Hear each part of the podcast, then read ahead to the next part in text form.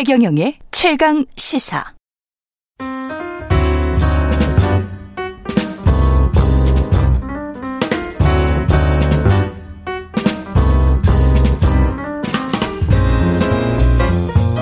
네, 더 나은 미래를 위해서 오늘의 정책을 고민합니다. 김기식의 정책 이야기 식센스 김기식 더 미래연구소 소장 나와 계십니다. 안녕하세요. 예, 안녕하세요. 네. 네. 오늘은 정년 연장과 연금 개혁. 연금 이야기는 정말 골치 아픈 것 같고 정년 연장부터 이야기를 해볼까요? 네네. 우리가 지금 60세죠, 정년. 예, 예, 법적으로 예, 정년이 60세입니다. 예. 그런데 이걸 또 연장한다. 네. 예. 저는 개인적으로는 정년 연장에 크게 두 가지 이유에서 반대합니다. 예. 아, 첫 번째는 이 정년 연장의 혜택이라고 하는 게 음. 아주 소수의 최상위층 노동자에게만 어, 효과가 나타난다는 겁니다. 예. 무슨 얘기냐면 지금 예를 들어 정년이라는 건 자영업자는 상관이 없고요. 그렇죠. 비정규직도 상관없고 음. 정규직 중에서도 공무원이거나 공공기관이거나 대기업, 대기업 생산직이거나 금융권에 이니까 음. 전체로 보면 채 10%도 안 되는 우리나라에서 가장 좋은 양질의 일자리를 갖고 있는 노동자들만 정년이 연장 정년 지금의 정년 제도도 어 적용이 되고 있을 뿐이고 음. 나머지 고용의 90%를 차지하는 중소기업이나 대기업의 생산직 아닌 사무직만 해도 그렇습니다. 정년까지 직장 다니는 사람 없습니다. 여기 KBS 직원분들은 다 정년을 채우는 것으로 음. 제가 압니다만 이런 경우는 아주 공공부문의 특수한 경우거든요. 그러니까 네. 그렇다면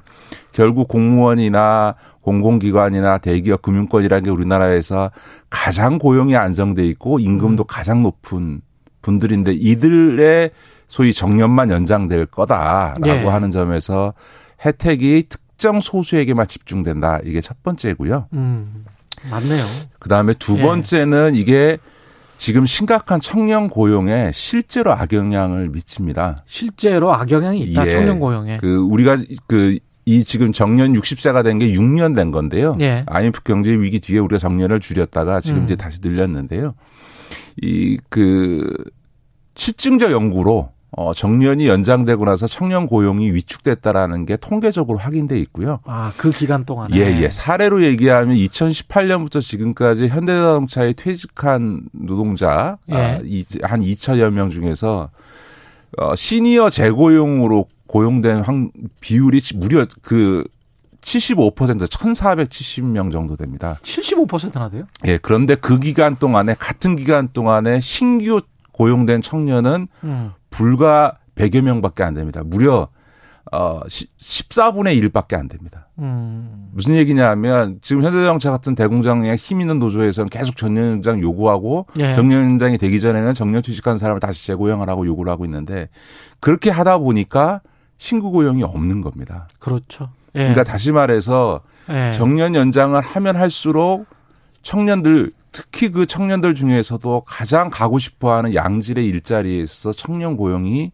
음. 계속 위축될 수밖에 없는 음. 이런 문제가 발생하는 거죠. 그렇다면 그리고 이제 세대 갈등의 또 진원지가 되는 거고요. 그렇죠. 네. 그런 점에서 보면 우리 사회가 이 양질의 일자리들을 어 청년에게 먼저 줘야 될 거냐 음. 아니면 그동안 그 최고의 양질의 일자리를 누려왔던, 누려왔던. 분들의 음. 그 기득권을 연장해 줄 거냐 어떻게 보면 단순화시키면 이런 질문이 되는 거거든요. 음. 그러면 당연히 그거는 저는 청년의 일자리를 늘리는 게 더 바람직하고 무엇보다 우리나라는 연공급 구조라 그래서 똑같은 일을 해도 나이가 많으면 월급을 더 받잖아요. 그렇죠. 예를 들면 현대자동차에서 음. 오른쪽 바퀴 왼쪽 바퀴를 집어넣는데 정규직 비정규직 간의 임금 차이만 있는 게 아니고 똑같은 정규직 안에서도 사실 자동차 바퀴 자동으로 집어넣는데 뭐 무슨 얼마나 노동 숙련도가 있겠어요. 그런데도 네.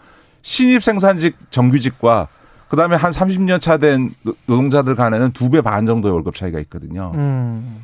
자, 그런 그 얘기는 무슨 얘기냐 하면 이 청, 정, 정년에 임박한 노동자 한 명의 임금은 청년 두 명을 고용할 수 있는 예. 임금이거든요. 그러니까 음. 이걸 정년을 연장하게 되면 두 명분의 청년을 고용할 수 있는 목이 줄어든다는 거죠. 근데 설마 정년을 연장하고 네네. 정년 대상자가 됐던 그 연령에게 네. 가령 그 사람들이 이제 고임금으로 1억을 받았다고 하면 계속 1억을 주겠어요? 아닙니다. 정년을 연장하면 그대로 연금급은 적용이 되는 거고요. 아, 그래요? 정년 이전에 임금 피크를 해서 예. 일정의 슬라이딩을 시키는 경우는 있어도 음. 그 정년을 연장하면 그 효과는 그대로 나타나게 되는 거죠. 음, KBS는 임금 예. 피크제기니까. 예, 예. 결론적으로 말씀드리면 어쨌든 정년 연장은 그 혜택이 어, 특정 소수의 최상위 노동자에게만 혜택이 나타난다. 두 번째는 음. 정년 연장이 청년의 고용에 매우 부정적인 영향을 줄 뿐만 아니라 청년들이 가장 가고 싶어하는 양질의 일자리에 있어서는 특히나 오히려 어, 청년 고용을 축소시키는 부정적 효과가 나타나기 때문에 근데 이거 주장하시는 분들은 뭐 일본의 사례를 봐라. 네네. 뭐 이런 이야기하고 일본은 뭐 70세까지 정년 연장 돼 있는 경우가 많은 것 같은데. 예, 예. 사실 우리나라의 고용 구조라는 게그 음. 일본을 벤치마킹해서 한 거죠. 그러니까 예. 소위 완전 고용, 종신 고용이라고 하는 형태를 취하면서 이제 우리가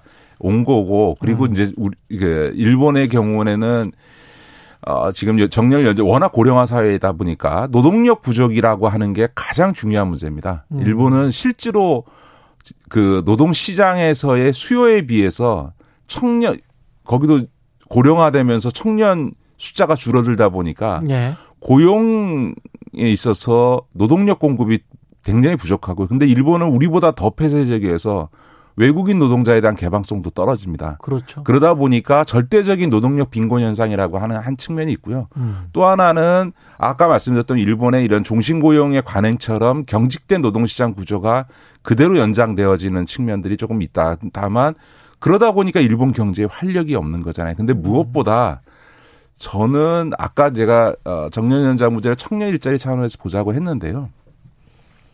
이게 저희 세대인 50대들이나 정년 연장에 관심이 있는 거죠. 음.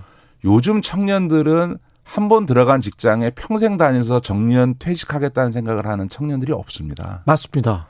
예. 그러니까 무슨 얘기냐 하면 몇 년에 한 번씩 이직을 그렇죠. 하더라고요. 예, 당연히. IMF 경제 예. 위기 이전에 취업 시장에 들어왔던 소위 음. 5060 세대에게나 이게 정년 연장인과 같은 문제에 관심이 있는 거지. 음. 청년들은 애시당초 그 자기가 지금 다 들어갈 직장이거나 음. 다니고 있는 직장에서 평생 다닐 생각이 없는데 오히려 경력 개발해서 오히려. 그렇죠. 오히려 유럽이나 미국처럼 음. 커리어를 만들어서 보다 나은 직장으로 이동해 가고 그렇습니다. 혹은 중간에 자기가 이게 적성에 맞지 않는다 그러면 직업을 변경하고 예, 그게 또 완전히 일정하게 대세가 성- 대세가 그렇죠. 됐죠. 어, 예. 일정하게 성공하면 새로운 도전을 하고 싶고 이렇게 음. 이제 과거 세대와는 다른 이 소위 고용에 대한 생각이거든요. 그렇습니다.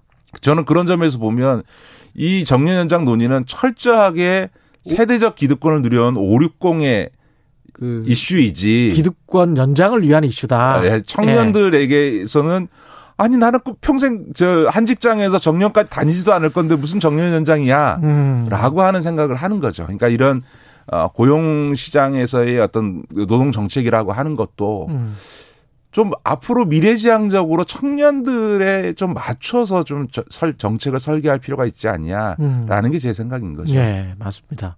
연금도 사실은 정년 연장하고 좀 이어지는 부분이 있습니다. 연금과 관련해서도. 예, 뭐 예. 정년 연장해야 된다는 이유 중에 하나가 연금 지급이 65세부터 되는데 음. 정년 퇴직이 60세에 되니까 5년 동안 소득 공백이 생긴다. 유예시키고. 예, 예. 그래, 그래, 그러자는 얘기인데 예. 사실 제, 가 청년이라면 많이 화날 것 음. 어, 같아요. 왜냐하면 지금 연금 제도의 가장 큰 문제는 음. 어 2040년대 가면요. 네.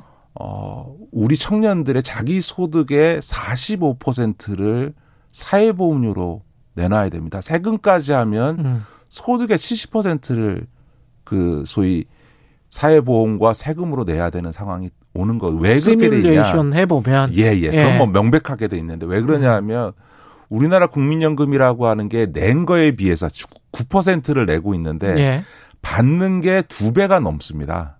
그 전 세대들이 많이 받아왔어요. 그, 아니, 예. 앞으로 더 그게 본격화될 건데요. 그게 더 본격화되고. 왜냐하면 자기가 낸 거보다 두 배 이상을 더 많이 가져간다 그러면 아니 그렇죠. 무슨 국민연금이 자산 운영을 해서 그렇게 수익률이 좋은 것도 아닌데 그럼 아니죠. 어떻게 가능할 거냐? 결국은 후세대들이 음. 지금 청년과 지금 청년의 자식들이 나중에 더 많은 보험료를 부담해서 그거를 메꿔줘야만 되는 거거든요. 이거를 이제 국민연금은 한 세대 안에서 소득 계층별 소득 재분배가 있는 거에 더 붙여서 음. 세대 간 소득 재분배가 있습니다. 그러니까 현재 세대는 조금 덜 내고 조금 내고 음. 미래 세대가 더 많이 내게 하는 형태로 제도가 설계돼 있는 겁니다. 예. 근데 그게 너무 과해서 이제는 일자리도 어려워 양질의 일자리는 더더군다나 힘든 그래서 결혼도 포기할 정도인 이 청년들에게 나중에 어너 소득의 25%를 국민연금으로 건강보험이나 다른 보험까지 다 하면 약 40% 이상을 네 소득의 40% 이상을 음. 사회보험료로 내라고 하는 게 지금 정책을 결정하는 기성세대들로서 50대가 할 일이냐. 아니 근데 그걸 바로 이제 2040년까지 시뮬레이션을 해보면 그 지금 현재 그 보험료로는 그런데 네네. 네. 이거는 점차적으로 이제 올려갈 수밖에 없는 거 아니에요? 아니 근데 지금까지 예. 그 연금 보험료가 지금 음. 9%로 고정돼 가지고 지금 20년째 오고 있잖아요. 그렇죠. 아무도 이걸 손대고 있지 않은 거죠. 그래서 이제 연금 개혁의 핵심은 뭐냐면 네. 그 연금 보험료를 올려야 됩니다.